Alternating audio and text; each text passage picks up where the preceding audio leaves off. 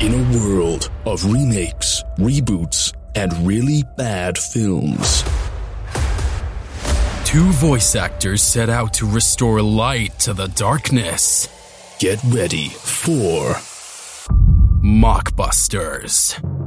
But just one second. This is a comedy podcast. In each episode, our dynamic duo will be given a random genre, some film titles, and just a few short hours to put together the ultimate trailer for their creation. But by gosh, there's a twist. They'll also be receiving wild and wacky demands from their executive producers, which they are contractually obliged to abide by. So, will their movie be thrown out as trailer trash or awarded the prestigious title of Mockbuster? Please welcome your hosts, Jack Ayers and Matthew Biddulph. We're back, baby! Oh yeah! Mockbusters Season 2 is here! I know you wanted to kick off the year like this. Oh boy! I've got a good feeling about 2021 Oh, don't. Just don't even, just don't even curse it. because 2020 was so good. After this cursed, rotten year we've just Oh, I had, a, had. I had a great year. I came out as king of the Mockbusters. So I had an all-round bad year. I, Yeah. I, I don't want to talk about any of that. yeah, I for one had a great year. That was a joke because you were four one in the lead at one point. I don't know if I've mentioned that before, but you were four one in the lead and then I won. Yeah, I was 4-1 in the lead, and then um, obviously the the election was was rigged. Oh yes, There of course. There was a fraud. There was a fraudulent mockbuster. yeah, there was an influx of illegal guest judges. Yeah, I still haven't conceded actually. If you count all the legal judges, uh, then yeah, you won by a lot. I actually won four 0 with all the Oh, judges. of course, yeah. of course, yeah, yeah, yeah, of Yeah. course. Uh, and as as we've moved forward into a brand new year, there's also some elements of mockbusters that have evolved and grown into new and exciting things. So let's get to it, shall we, Matt? So, first off the bat, we've decided to change the format regarding the genre this year because we've got some special guest judges lined up. So, we've actually decided to uh, to reduce some of the plot devices' job responsibility, and so we're having our guest judges pick a genre of their choosing that we can work towards. Yeah. So after the Christmas special as well, we realised that actually we're doing far better without the plot device holding us back. Yeah, but don't worry, the plot device hasn't been made completely redundant. He'll still be giving us six randomly generated film titles for us to choose from because uh,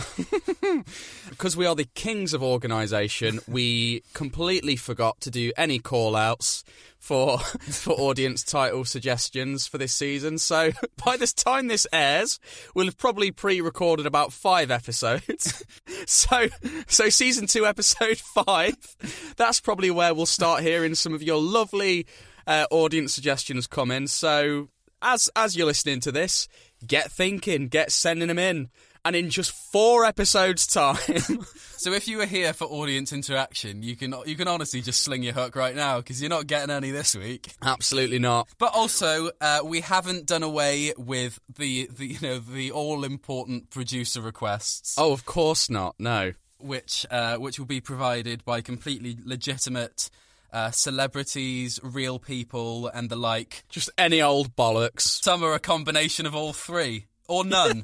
so you'll you can expect to hear some wild and wacky demands from those people as well. I should say straight off the bat as well. Now, there was a moment in season one where it was foretold that every mockbuster that I put together uh, would have to feature a certain character called Johnson Johnson with his infamous catchphrase of "Wham Bam." Fuck you. However, it's not really that funny anymore. Yeah, we've milked that one beyond belief. So we've ripped Gilbert Gottfried's contract up, threw it straight in the bin. And so if you've come into season two expecting every single one of my trailers to oblige by the rule of having him rock up and say wham bam fuck you, then I listen to the last three episodes on repeat. I'm not being funny, I'm I'm now king of season one, so I can legally I can do whatever the fuck I want. Yeah, and I mean, we're really we've really tried to be you know, original and do something unique here. Gilbert Gottfried podcasts, they're, they're dime a dozen. You, you like, you know, there's there's 20 of those in the Yeah. iTunes top 100 as it is. So you can go out and listen to one of those if that is what you're after. Yeah, every podcaster and his mom has got a Gilbert Gottfried on the podcast. Okay, so this week we are joined by a very special guest judge, and I'm really excited to have this person on the podcast because actually, this person was the host of the first ever podcast that I ever listened to. So this is uh, this, this has been a special one for me. Matt, would you like to hear what our special guest judge has given for us to do this week and who they are? Oh, go on then. Here we go. Hi, I'm Ollie Mann, and your genre this week is period drama. Okay. Period drama. Period drama. Yeah, yeah, yeah. I mean, ev- uh, everyone knows what a period drama is, don't they? A lot of people will know who our guest judge Ollie Mann is this week. Exactly, exactly that. Wow, what a way to kick off season two. I know, what a treat. What a treat. Okay, have you got any strong feelings in any particular direction on period drama, Matt? I guess it's going to be a relatively easy one to kind of put things together because essentially every period drama is the same. It's upper class British people in the Victorian times moaning that they have feelings for each other, but they have feelings for other people. Not necessarily, though. A period drama could still constitute Tudor times, or, like, the only thing really there in period drama is that it is set in a specific time period. Yeah, true, but it's all the same in it, really. It's Colin Firth and Keira Knightley dicking about, getting Oscars. There's there's there's normally a part where someone's jealous about uh, someone else hanging out with an Yeah, attractive yeah. person that turns out to be their brother or Yeah. cousin, and it's all a hilarious misunderstanding. Yeah, yeah. There'll be there'll be a confession scene when it's pouring down with rain. So, Jack Ayres, are you ready to hear the first six title suggestions for season two? Yes, yes, I am. Right, here we go. Right, Jack, title number one.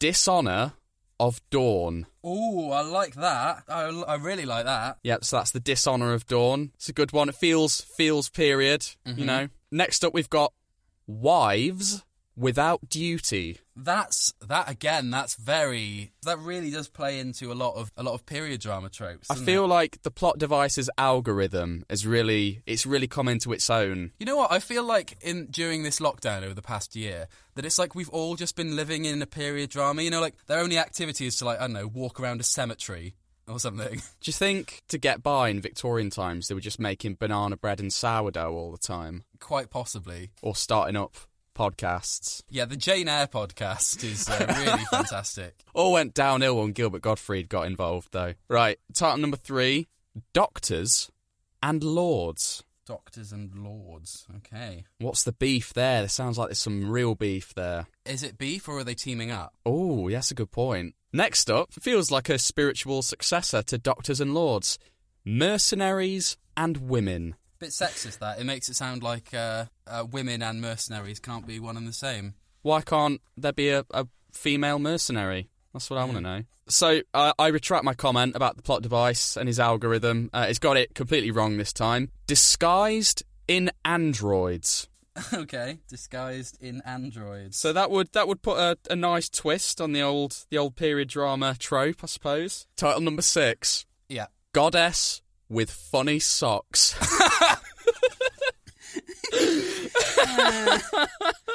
just when you think, you know, when you think the plot device with its diminished responsibility this season might have taken things more seriously because it's worried about becoming unemployed. it comes out with that fucking shite. Do you think that's um is that wacky socks or is that like, you know, she's wearing comedy socks? like they've got like, like you know, how penguin bars have the bad jokes. It's Yeah. just she's all her socks have got a, a one liner on it. All her socks are like a bad Snoopy comic. so it's uh, uh, we get to this point every time. We pretend like nothing's gonna happen. I don't know whether I prefer that or just acknowledging that everything's gonna go fucking south now. it's gonna happen. Oh, Matt, is that your phone ringing? Uh, yes, it is my phone ringing. Yep. Okay. Do you want to get that? Yeah, I think I will. I'll, I'll answer it. All right, I'll put it on speaker. Uh, okay. Yep. Hello. Hello. Hello. Matthew, hello. Yes. Hi. How can I help? Hi, Matthew, it's me. Yeah. Yeah. You who? It, it, it's me, uh, Martin Historical. Martin Historical. Uh, how can I help? Is it Mr. Historical? Uh, Mr. Historical, yes. Or, or Mar- Martin to my friends. Am I your friend? No. M- uh, Mr. Historical. I'll just. Oh, brilliant. I'll just go fuck myself. All right, how can I help, Mr. Okay, Historical? Uh, so so basically, the, the way this is going to work is that I'm going to be acting as your uh, advisor and on-set expert uh, for all things uh, period. Uh, I, Uh-huh. I'm, I'm famous for um, sort of making blatant and glaring inaccuracies in costume, prop, uh, events, and behaviour of whatever time period it is I'm advising on. Uh, uh, Okay. th- They actually named the term historical inaccuracies after my surname rather than history. so, uh, Why? Why are you in a job? Why are you still working if this keeps happening? oh, I went to I went to Eton. Oh, yeah. Okay, that that makes much more sense. Yeah. Okay. Yeah. So yeah, uh, uh, everything sound okay? Okay with that? Well, I've not really got much of a choice, have I? Really, Martin? No, no, I, I don't really mind what. Uh, there's no, there's no other uh, other requirements. You can set it whenever you like. You can Right, set it in so whatever w- you know world, world you like. But whatever Okay. time it is, it has to be riddled uh, with complete inaccuracies for the time that it is in. Right. Okay. Yeah. Sure. Yeah. That that's it. Yeah, yeah, that, that's it. It could, yeah, it could be, uh, could be TikTok in Tudor times. It could be. No, oh, I'm gonna uh, hang up, it- gonna hang up, I'm gonna hang up, I'm gonna hang up. in Victorian I've- I've times. ended the call, It I've ended the be, call. Uh, it could be mammoths in the mid '60s. I, really don't really mind. Don't really mind. Fine. Right. Bye, Martin. Okay, goodbye now. Uh, it's Mr. Bye. Historical to you. Yep. Bye. Goodbye now. You know what? That's actually pretty tame by executive producer standards. Yeah, well, I think I think what he was thinking was uh, let, let's be nice and you know open things up civil, uh, and not not you know just kind of fucking ruin the other person's life. Um, and I, I hope that'll be considered moving forward. Yeah, well, I guess that just depends on if your executive producer is on this Zoom call or not. Jack, I think that is your phone ringing. You think you don't sound convinced? No, I'm actually, I've now decided I'm certain it's your phone ringing. Oh, okay, yeah, yeah, cool, so you cool, better cool. answer Well, that. let me just let me just get that. Hello, Hello, Jack. hello, It's me. hello, hello. You, oh, you, It's me, Graham Vatch. Graham Vag. Hello, Graham. Yes, me, Graham Vatch. You might know me as CEO of um C- CEO. Yes. of, of the of the Graham Vatch. Keep it together, Graham. Come on. You might know me as the CEO of Graham Vatch Tampon Company. Oh, I fucking knew it. I Now you know where knew this is going, don't you? Right. Well, I got your phone number uh, from from y- a former guest judge, Helen Potter, who I'm obliged to say is great, fabulous, and really fucking funny. Uh, and that's all I'll say on that matter. Anyway, Is, is, is she actually endorsing this message? yes. She is actually endorsing this message. Yes. Okay, okay, okay. So we've just come out with a brand new tampon called the Menstru 8. And basically, this is a brand new one size fits all tampon which you can wear for up to eight days, Oh. no problem. God. Now, we are giving you an absolute shit ton of money so you can cast anyone you want, massive budget, whatever you want. But your film must endorse the brand new Menstru 8 tampon because it's a period drama. Yeah, it's so it's so witty, Graham. I, I I absolutely didn't think of this coming whatsoever. And may I say it, Graham? You you don't really sound like the person that I would uh, choose or want to be running a tampon company. Why? Well, Finish that thought. I mean, I don't even want to finish it now because I suppose I've made quite a bold assumption in that you're a man. Yes, Well, there we fucking go. but I've got a wife. Oh no. Right, well I suppose it was too much to ask that that that we wouldn't have had someone with the surname Vag on episode one. Oh, it's, it's spelled V A J J. Right, you know what, I, I don't I don't care enough. I'm I'm gonna go and make a start on this. You've got a massive budget, remember? Yes, I know. The more you mention the menstruate, the more money you get. Right. okay. got loads of yes, features. Fine, fine, fine. I'll I'll see It's you. really round- good. I'll see you around, Graham. Goodbye. Goodbye. We've got 9.5 out of 10 on, on Goodbye. Trustpilot. Hanging up. I, I, I just knew this was coming. I Yeah. just knew. I just knew it was coming. Well, I'm, I hope you're prepared. I hope you've prepared for that eventuality then. You know what? I I, I actually didn't because I was uh, I Just was, I was, I was hoping, hoping beyond hoping. hope that it wouldn't, so that I didn't have to traumatise a guest judge that I've I've admired for many years. Well, Jack, you know, with I'm just continuing our trend of highbrow content, you know. Okay, so we've both got equally disgusting producer requests. Yeah, I'm I'm sickened to my stomach with the historical inaccuracies I'll have to implement. Well, let- let's just say that that Martin may be back next week and he'll remember this. Yes, the the inaccuracies remember. He'll have he'll have changed his surname to um, Martin got the shits or something. Martin Martin incontinencies. okay, cool. Right. So we've got our executive demands. We know what we're working with. So, with the power of season two editing, I will see you in just a few short seconds. I'll see you in a bit. Ta-ra! Bye. Hello and welcome back to Mockbusters, the first episode of season two. Matt, how did you get on with your inaugural season two trailer? You know what, Jack? I am so full of confidence. Uh, af- after my glorious comeback in season one, I suddenly felt this resounding sense of nerves when I was putting this trailer together, and I was like, "Did I get through season one as a complete fraud? Was it a fluke?" Um, started second guessing everything I did, but then I stripped it back down to basics, and I'm I'm pretty excited to see to see what, what you think of, of what I've given you this week. Wow. Wow, there's clearly a lot of thought gone into that. Oh, I, I wouldn't say that much thought's gone into it, to be honest. Okay, well, I guess we'll have to see, won't we? I'm right where I belong. I, I love an underdog story. Uh, I, have you know, I've spent long enough supporting Wales in sports to be fully comfortable in, in making comebacks at the final hour. So, you know, I, I'm right where I need to be.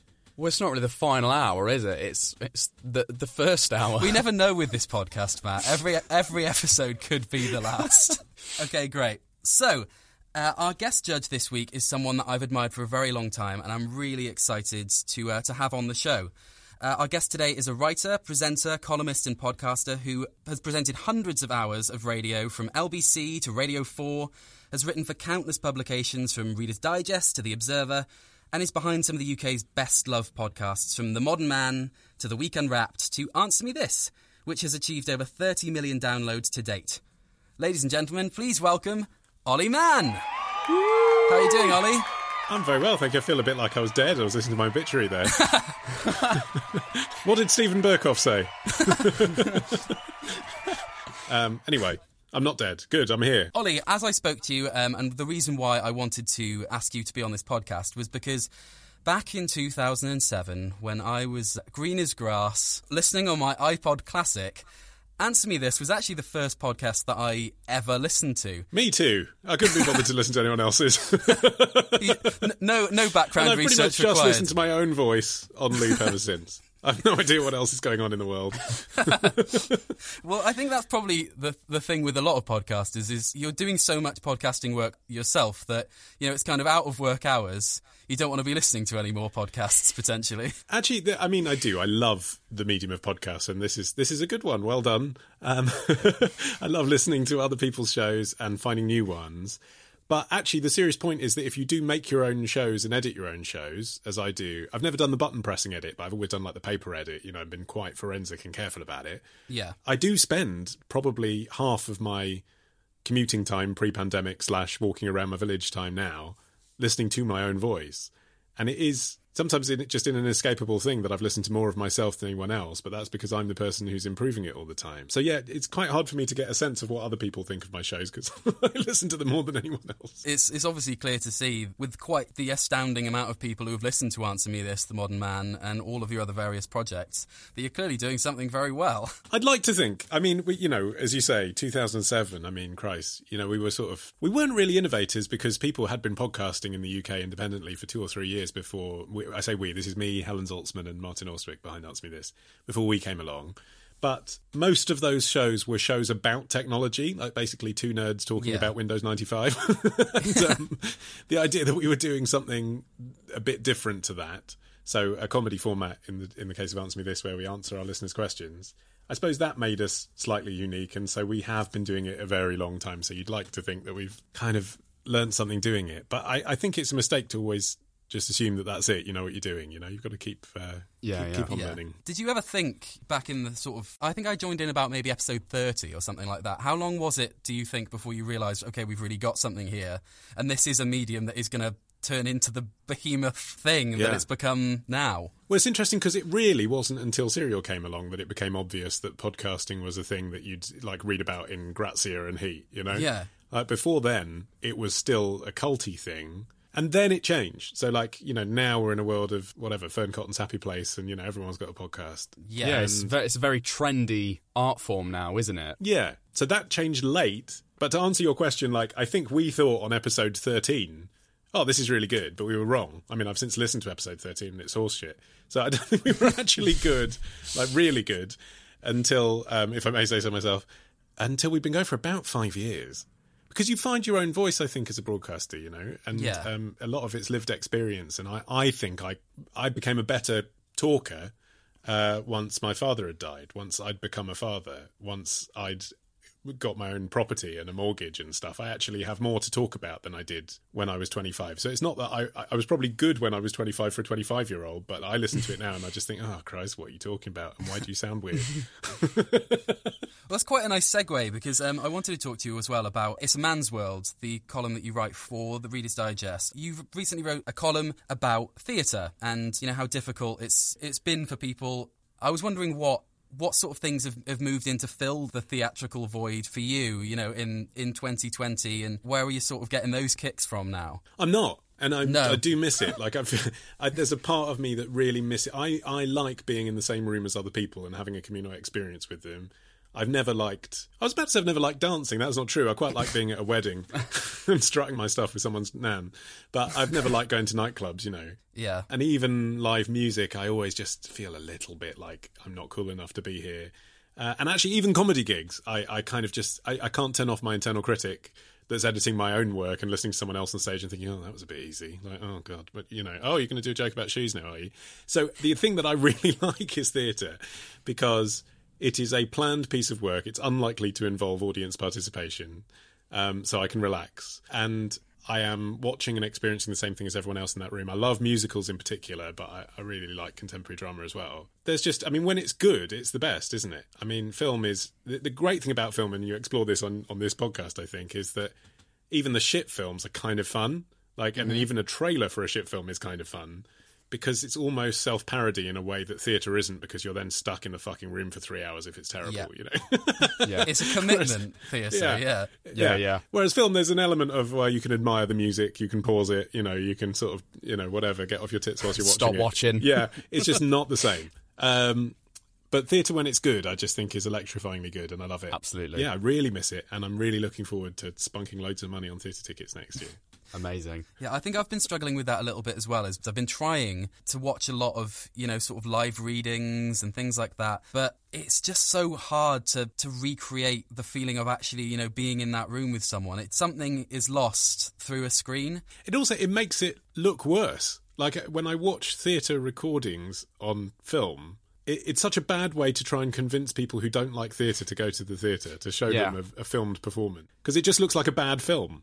Yeah, 'cause Yeah. it's on a technical scale. Like acting for stage and acting for screen are completely different, Right. Completely different activities. So when you're filming people acting for stage, they're playing for the room. So when you try and kind of contain that in the screen, it just comes across as like really over the top and, and over exaggerated and unrealistic. So it's really, really difficult to kind of split the difference, I, I always find, with recorded stage-ins. Halfway through, like Pulp Fiction, you don't have someone running on and moving the chairs.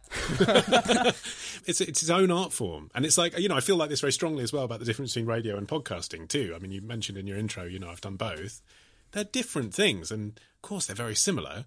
But the thing about podcasting is, right now, most people that are listening to this, we're in their ears. We're literally in their headphones, in on their head, um, or perhaps we're coming out of a car speaker, but they're probably alone right now. And when you listen to this, it's just different to when you listen passively to something that just happens to be on the radio.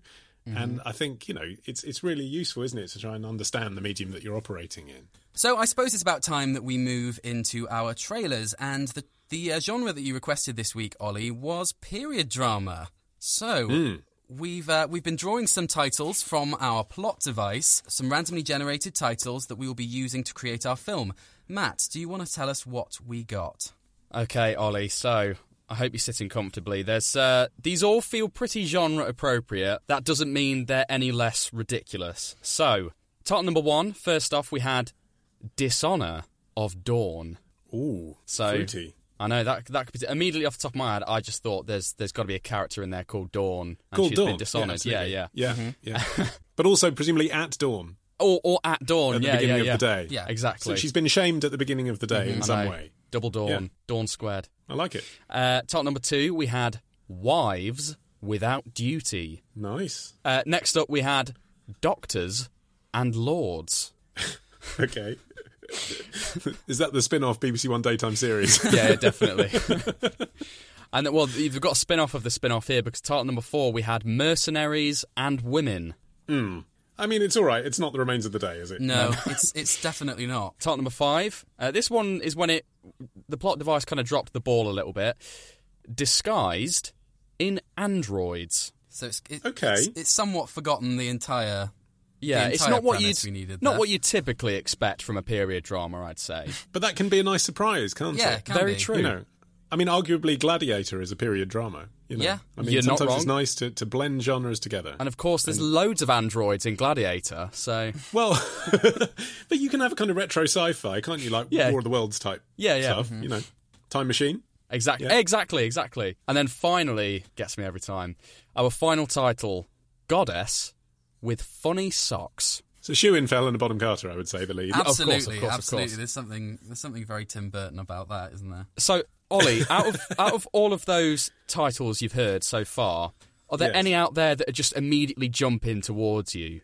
I think Dishonor of Dawn. I think you probably started with the best, to be perfectly honest. Yeah, honest. yeah. That is probably the one out of all of those that I would. I mean, I wouldn't pay to see any of those, but if there was a if there was a film on Netflix called Dishonor of Dawn, I'd watch the first ten minutes and see If, if, you, I liked it. if you're it. getting ready to go out somewhere and you've got ITV2 on in the background and it starts, you'll probably occasionally glance over to it. But on top of those titles, of course, we didn't have complete freedom because we had our executive producers give us a phone call to wreak mayhem upon us. Jack, you had a rather interesting request, didn't you? I did, yes. Um, I'm I'm so sorry to to do this, Ollie, because somewhat predictably, because of the name of the category, I have been given the task of trying to promote through uh, my film uh, a range of sanitary products named Menstru Eight. So I've been tasked with dropping in as many advertising and uh, sort of features of this product throughout the the uh, trailer as much as I can. It's a very yeah, it's a it's a very topical thing, isn't it? Ending Exactly. period poverty. It you know, Yeah, getting everyone on board. It Very is. relevant, obviously, with Scotland passing that vote recently as well. That's right. And Matt, you had a call from uh, a renowned uh, film historian, didn't you? Yes, I had a phone call from famous film historian Martin Historical.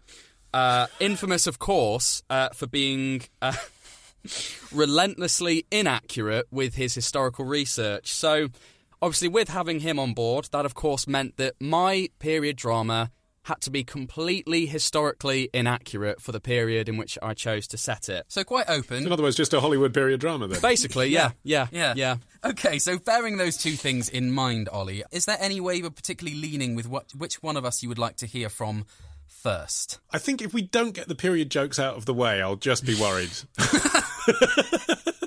So Yeah, it's think- just the elephant now I in the know that that's what we're in for. yeah, I'd rather not just be. I'd rather, I'd rather not sit on that elephant. Let's let's let him out. Okay, good. I, I'm really glad about that. I'm, I'm really glad about that. Let's just let's just do it. Here is my film trailer. It takes a great deal in order to run a house like this. So many moving parts, all interlocking perfectly to create a working whole. They say the ideal house should emulate a swan, moving serenely and effortlessly on the surface, but underneath consumes a lot of bread and will kill your dog if it trespasses. Droid Manor is no different. The Droid family have occupied this estate for seven generations. They have seen empires rise and fall. But like all families, they are not entirely without their drama. I simply can't bear it, Thomas. We have to be together. We love one another. I'm sorry, Miss Droid. I'm only the tailor's apprentice. They'll never allow it. I told you, call me Anne, and if we can't be together legally, then we'll have to find another way. But how, Miss? I have a new position coming up for a lady in waiting, and with your skills making clothing, I think I just might have an idea. Presenting Lady Anne Droid and her fourth cousin twice removed, Elizabeth Droid. How do you do? Anne, where have you been hiding this delectable young thing?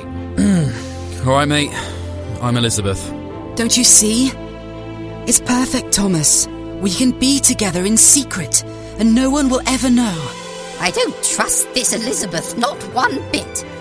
I've been here for over 50 years, and I'm telling you, I know when someone's bad for Droid Manor. Beg my intrusion, miss, but I've been doing your washing and bed sheets for some months now, and I can't help but notice you've never had your time of the month. If you'll forgive my crudeness, my lady. Uh, no, it's because um, I've been using this new product from London called Menstruate. It's one size fits all, and you can wear it for up to eight days. Really good. Well, that sounds just marvellous, ma'am. I don't suppose you could pick some more up next time you're in the city, could you? I'm sure the girls would love some. Uh, yeah, sure. They're beginning to suspect something, Thomas. You have to make this product. Not only will it allay any concerns, it'll improve the quality of life for all the women here at the manor. And maybe, even the world. I can't help but notice Lady Elizabeth is spending a lot of time in her room, and the housekeepers have reported various textiles going missing of late. With my knowledge and your tailor skills, we could create something groundbreaking. I've had quite enough of this dithering, Anne. You're 17. You're not going to be young forever. You will be married to the 54 year old Lord Montague Friction Burns. I don't know what to do, Thomas. I am to be wed at the end of the month. We have to flee here. Move to London.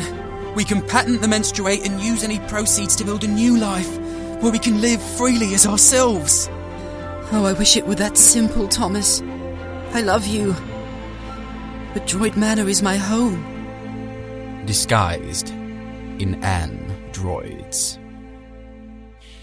So that was my film trailer, dis- dis- disguised in androids. You know what, Jack? So straight off the, the back of that, I've got to say, good for you. Because obviously I set you up to... I mean, your executive producer set you up to, to fail there, but I, I felt you handled that with grace, with class, and elegance, I would say. So so good job for you. Well, you know what? I thought I'm not going to go where where this guy thinks that I might go, and I'm going to make this thing uh, an inspiring period drama that uh, you know that doesn't just shamelessly cash in. What I'm going to do is I'm going to make an inspiring backstory for this brand that they are proud to advocate. The vibe I was getting actually on that point was: uh, Have you ever seen Joy? The film about the woman who invented the miracle mop. Oh yes, what, the, Yeah, it's the Jennifer, Jennifer Lawrence. Yeah, yeah. There was vibes of that coming around the, the brand origin of Menstruate. I felt. Yeah. Like actually, it could it could form quite a significant part of the story. It wasn't just tacked on. Yeah, And absolutely. I, I thought that was you know potentially quite good. That's what I really wanted to do. I didn't want it to just be, you know, something that was, as you say, it was a coat of paint at the end. I wanted it to be integral to the plot and integral to, you know, life in Droid Manor. so is Android an android? Is, No complete coincidence. Are you, are you not concerned that that's then misleading for the sci-fi fans that you know uh, wouldn't normally go anywhere near a period drama? Having heard, oh, this one's about androids, they they pay the money to go and see it. And there's not a single cybernetic person or character in, in the film. Are you not concerned about that? No, Matt, because actually, if you if you look at the title of the film, it's um, it's disguised in uh, and how it's actually spelt is A N N E space uh, D R O Y D D. Right. So It's- what you're saying, it's- what you're saying is you've modified the title. Uh, wh- where where was I given the title written? I, I, I only heard it. I, I I can only go with what I you know what I interpret over the sound that I'm you know provided with over, over the airwaves. You know what? I'm not. It's not even worth arguing. I'm just going to move on. Good. I think I think that's right. And you know, we we've we really struggled to get all of the the tropes from period drama in here. So you know, we've got a um a meddlesome, haughty old woman who uh, who takes all her life's joy from just just making life difficult for the lead protagonist. Uh, sure, sure. I, I, I may say, actually, a- as a fan of the meddlesome, haughty old woman as a sort of central figure in these dramas, I'd have probably liked to have heard that a little bit earlier in the trailer. Okay. I was I was waiting. I was thinking, okay, but where's the role for Imelda Staunton here? It was a bit. I think it's very important with that kind of country house drama that there's a layer of humour. Yeah. And I felt like you were going for the high drama early on in the trailer. I understood stakes were high. People needed to go to London. Something else happened. a love, that's it. Yeah, an affair or something. But I kind of immediately wanted someone saying, "Oh, you should never marry her. She looks like she smells of fish," or whatever the thing would be. Yeah. I just thought that could have come in earlier. Okay, Um, okay. to, to reassure me that this would be a layered period drama, which would have the drama, but also have the caustic wit. Okay, and, yeah. and comment about class as well. I felt like I felt like I didn't hear many working class voices in that trailer, and of course, the I country house. that. Yeah.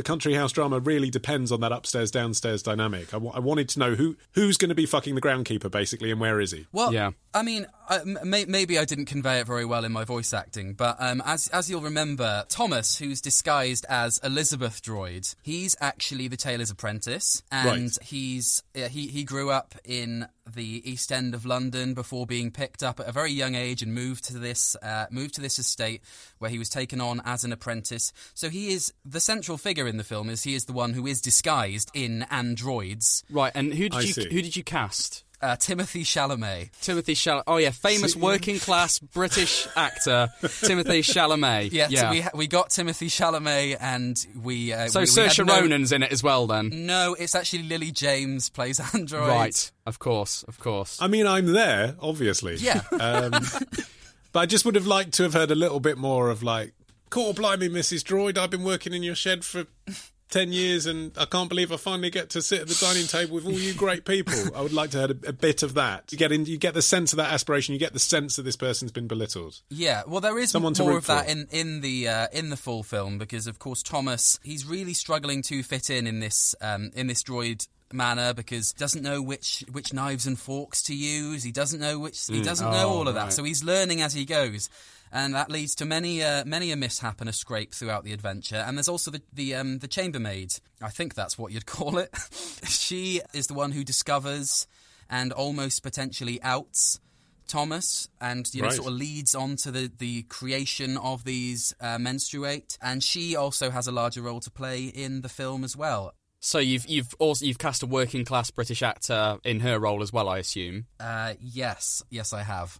Uh, who? Uh, it's Maxine Peake. It's Maxine Peake. It's okay, Maxine Peake, all right. yes. No, I'm, I'm. You've piqued my interest now. Now I'm interested. Oh, there we go. You're potentially not going to like this, but I think it fits for the character, so it's not going to be any more working class. Lord Montague Friction Burns is played by Simon Callow. Right, I love Right, a bit of yeah, Simon yeah. Callow. Underrepresented, I think, in, in the film world. Yeah, so I he's in agree, there I as a bit of a sort of comedy tough kind of role. Hmm. He's there, you know. We've got the butler who who were doing a lot of the voiceover for you there, who's played by Jason Isaacs. Ah, I do love Jason yeah, Isaacs. I was getting like Hugh Grant, Hugh Bonneville type vibes, but I wasn't sure who that was. It, it would have helped if I'd decided that earlier.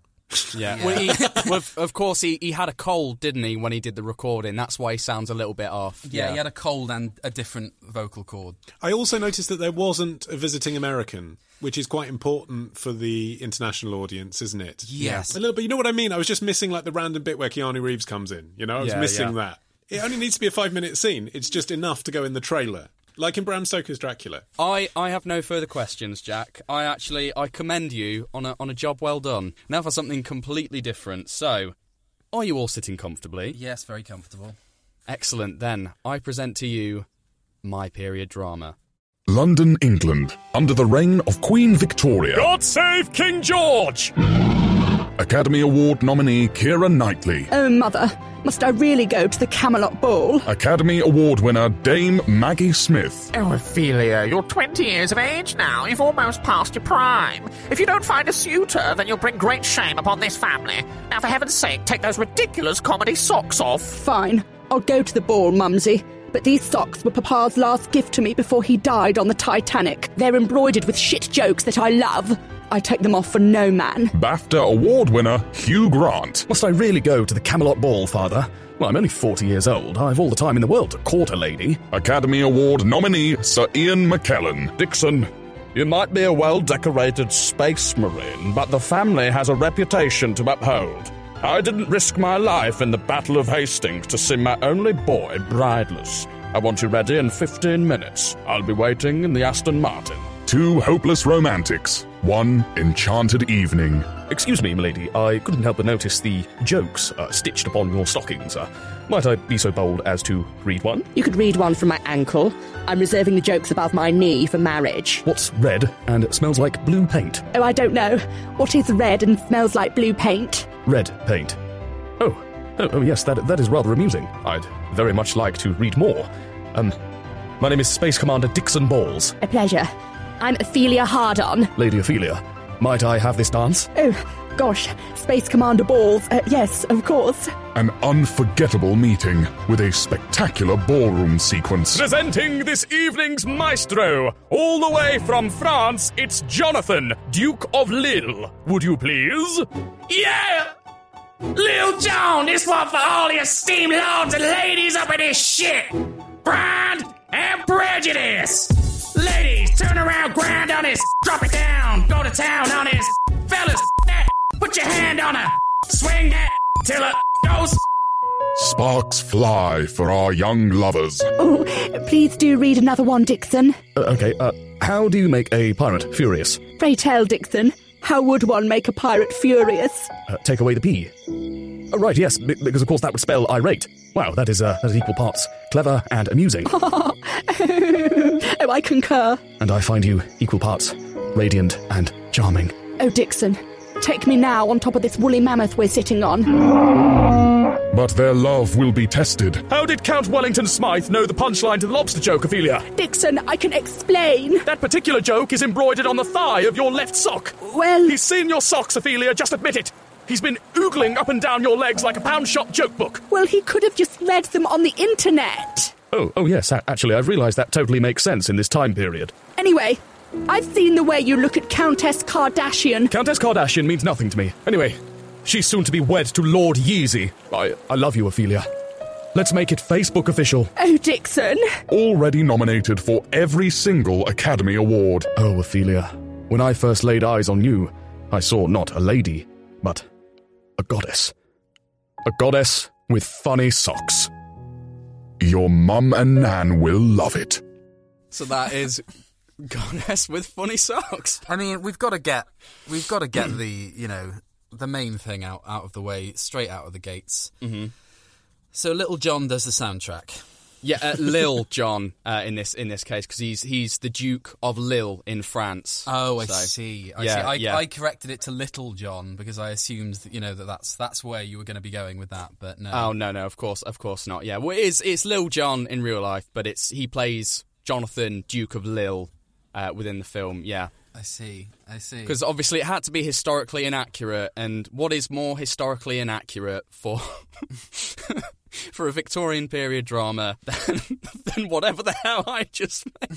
do you want to run us through some of the the inaccuracies? Just just, just So it's Vic- it's set in Victorian London uh, under the reign of King George. yeah. Uh, there's also T Rexes and woolly mammoths within the film.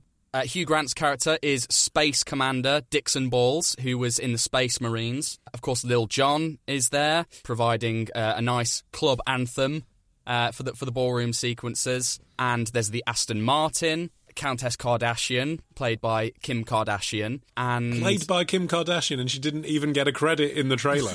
Yes, of course. What I've done is I've played you the British trailer. In the American trailer, she's top billing uh, because that, again, as you were saying, Ollie, that gets the international market in there straight away. So Yeah. That would make sense, maybe why the sexual line that was in there was quite so direct.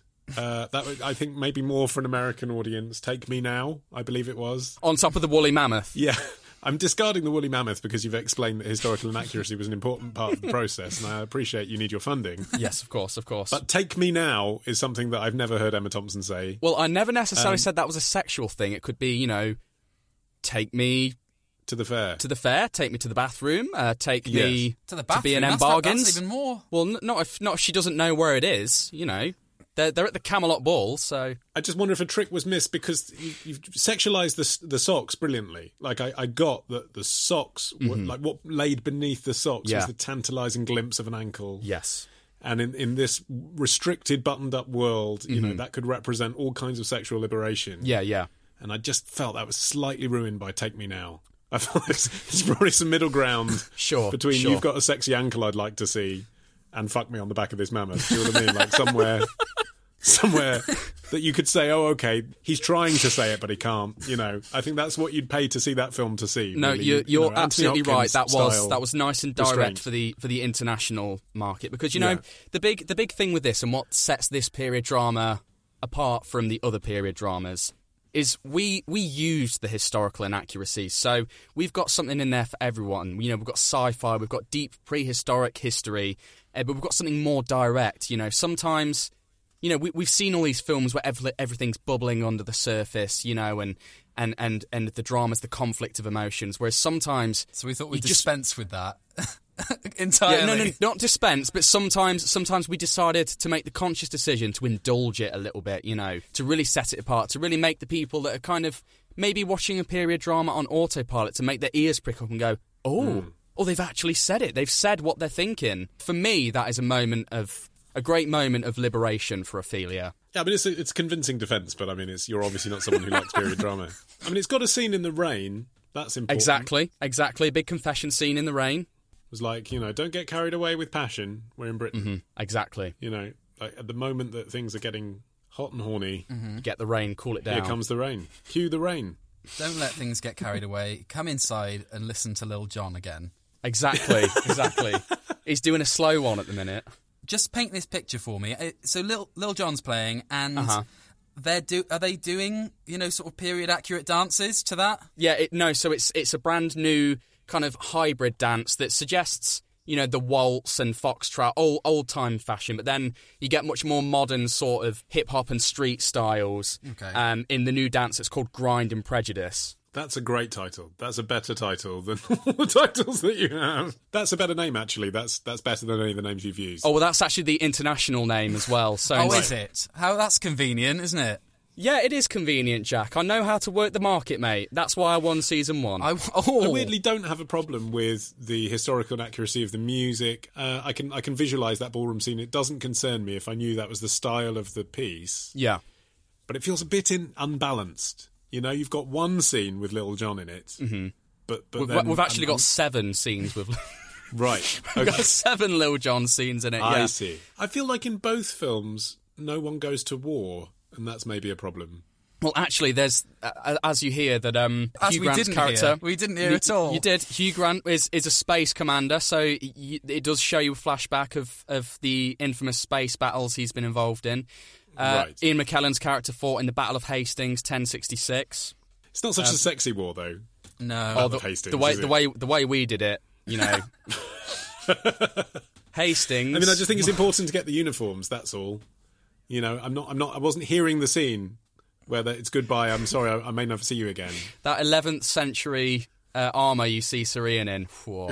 Whoa. Well, Yeah? we actually had uh, had a war in our film as well because uh, I mean it's not featured in the trailer, but just after. Excuse me, Jack. We're not talking moved- about your film. I think you had we your are. Well, I did sort of- think I did he opened it up to both Given of the us. option to, so- yeah, I did. We actually just after we moved to London, as he's getting the menstruate patented, a war is called and he is conscripted. And actually, the, the main use of the menstruate for several years afterwards was, was for gunshot wounds. It, it kind of ties in very nicely to both. So, is there room for a sequel? I'm curious to know. Oh, there's so much room for a sequel. You know, we've we've barely tapped in. Um, Lil Jon's well happy to come back and do at least three more. So Goddess with funny knickers, goddess with funny uh, undergarments, shoelaces. You know, the, goddess with funny shoelaces, Goddess yeah. with novelty T-shirt. Yeah, yeah. There's there's so many. There's just so Hmm. many accessories that we can print rubbish jokes on uh, and make a period drama out of. With that, I think it's probably time that we move into our final part of the show, the pitch fight. So we'll both get 60 seconds of time. Thirty seconds. Thirty seconds. Oh, Bloody hell. si- oh, okay, okay, okay, okay. I've got it wrong. I've got it wrong. We'll both get 30 seconds of time to try and convince you, Ollie, to pick our film to be this week's mockbuster. With everything that you've heard so far, is there anyone that you would like to hear from first? Uh, I always find that it's sort of easier to reward the person you've heard most recently. Uh, this has been a problem in my career where I've auditioned things first. So uh, I think it would only be fair, actually, to let Matt go first this time and, and then to hear from Jack. Okay, Sure. Because otherwise, I think if, if Matt goes second both times, he'll be fresh in my mind. Sure. Okay, Okay. Right, in that case, three, two, one. Ollie, you know what you said. You know, you had a lot of high praise for my film. Yes, there were certain aspects about it that, you know, you, you maybe disagreed with. Uh, the openness of the sexuality, for example. But I can promise you, these are minor hiccups in a groundbreaking, thought provoking, um, just incredible bit of drama. You know, it's theatrical, it's grandiose, it's it's stuff in a period drama you've never seen before. It's unique. It's one that's going to really tickle your fancy. Time. Okay, lots to think about Lots there. to think about. And now, allow me to convince you. Three, two, one. Okay, Ollie, I know there's plenty about this film that is drawing you towards it. I know you can't resist the thought of, I can't, of Timothy Chalamet wearing a dress disguised in droid manner. I know it's a very intriguing thought. Wouldn't he make the most handsome Elizabeth you've ever seen in your life? And also, Despite that, as a complete side note, this contains so much about the history of an incredible product which will revolutionise the world that these characters are living in. Time. Well, you both make a very convincing case. Okay. Oh, I'll rephrase. You both make an equally convincing case. So, you've heard everything we have to say. Ollie Mann. On season one. Oh my god. I've already messed it up. On season two, episode one of Mockbusters, who have you chosen as this week's Mockbuster? On reflection, night, I am going to stick with my initial instinct, actually. I'm choosing Jack. Yes! Thank you. Oh my god, I'm finally on the up and up again. This has been. Uh, this, I really needed this. I can't tell you, Ollie, how much I needed this. Look at Matt. He's, I'll, I'll be worried when you've got five wins. oh, okay. I'm sorry, Matt. I just I felt that Matt, you you'd thrown everything at it, um, and you know your willingness to turn it into an obviously very weak franchise. was that that was the final my nail in the coffin? yeah, if, in the purity of the film as as an hour and a half so of if, entertainment. if I'd just said absolutely not, no sequels will be made whatsoever. Or you know, it, that's not our intention at this stage. It's a self-contained story based on a classic novel. Okay. I'd have gone with it. Okay. But I, I just thought, no, you're being far too cynical. Uh, whereas Jack's, you know, I could see the issues, but I think the fact that you were saying something quite important about women's sanitary wear, as well as rooting it in a setting that we can all identify with, you know, the country house, there's a lot to explore there, and it didn't feel like you were reaching beyond the limits of your brief there. I felt like I, I sort of knew what I was going to get out of that hour and a half, and I would probably enjoy it. For example, on an aeroplane or at two o'clock in the morning on Netflix. Okay, well, we'll definitely put that on the box.